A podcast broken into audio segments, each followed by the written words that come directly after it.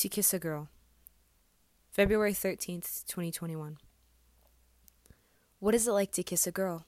My girlfriend blurted out. It seemed her creamy eyes were glazing over the dark waves of emotion like a searchlight would for its answers.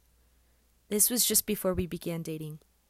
For her to accept her sexuality was foreign, and the question flashed across our roaring skies of our hearts, lingering between the two of us. To many, love is religious. Love is conditional. Love has age limits. Love is the law. Love has boundaries.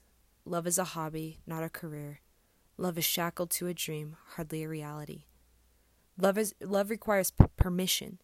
If you find otherwise, then you have fit the generalized boxes. Various times have I seen groups of people dictate what marriage is supposed to be.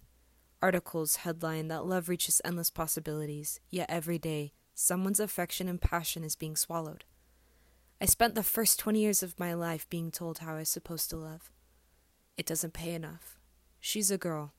That takes too much school. You need to focus on having an eternal family.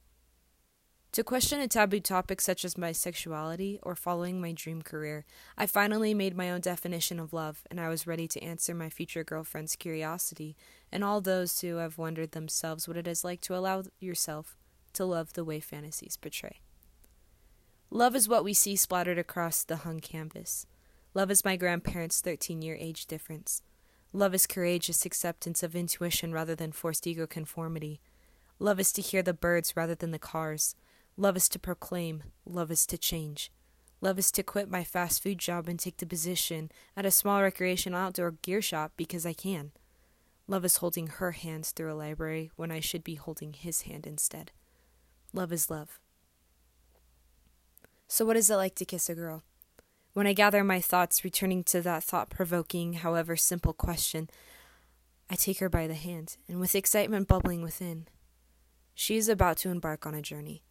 And with that, all I could manage to begin with was it's everything that the books, movies, and songs write about. With a perspective, I'm Jess Rollins.